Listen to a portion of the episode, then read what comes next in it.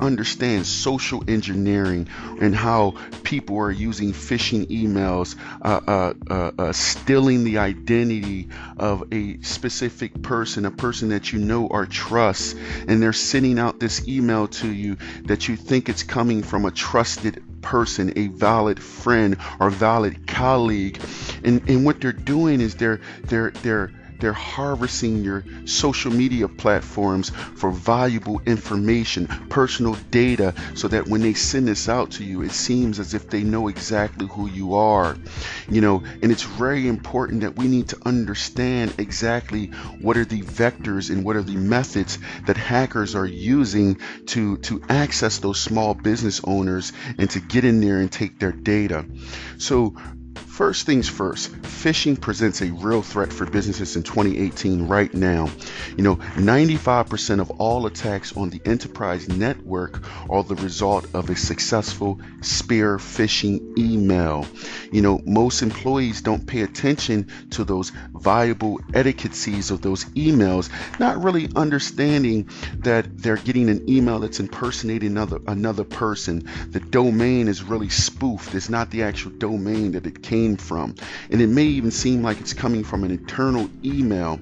So look at the phishing email as the conduit. It is the rocket for which the payload is delivered, and the payload is ransomware. It's delivered through that phishing attack. It impersonates trusted third parties. It spoofs you. It forges your email address. It, it exploits those users' inattention or laziness, and you click right on through it you know and what's crazy is 50% of businesses pay that ransom you know somewhere in between 10,000 and 40k you know but the real problem the real problem is that downtime you know being away from the consumer uh, for two to three business days.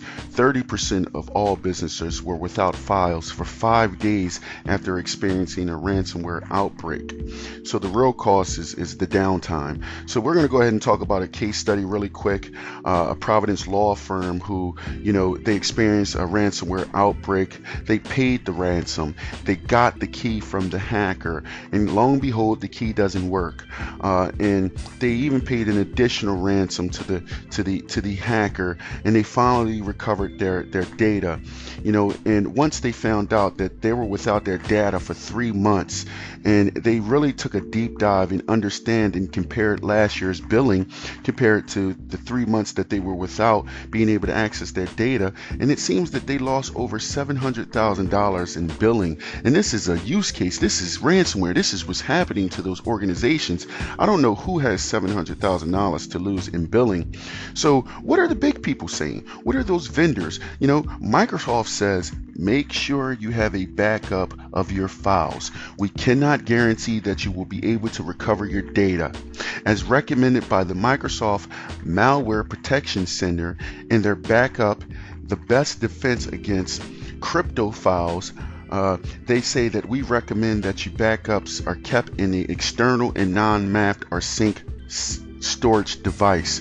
Microsoft is telling you that they may not be able to prevent your data uh, um, and that you have to do those additional. So, what we're going to do now is we're going to talk about those five steps to protect your customers. And we think that the first thing, the first thing is to educate your end users, educate your customer base, educate your employees, making sure that they understand cyber hygiene, making sure that they understand how to spot a phishing email, how to get that email over to the IT department so they can get it quarantined uh, using uh, uh, uh making sure that we can transition to the second step in using a software that allows us to filter those emails or it has an anti-phishing feature. Um, the third thing we want to do is we want to make sure that we run frequent backups. Uh, we can never back up our data too much and too often. Uh, the next thing is step four is to be able to deploy data loss prevention solutions. For example, our ShareSync product uh, is a two-in-one file sharing product and service that prevents your business from that downtime because we guarantee that if you experience a ransomware outbreak, we can remediate that data instantly. We can quarantine those files that are corrupted and get that data data up and running on any other machine. So step four is to be able to deploy data loss prevention solutions.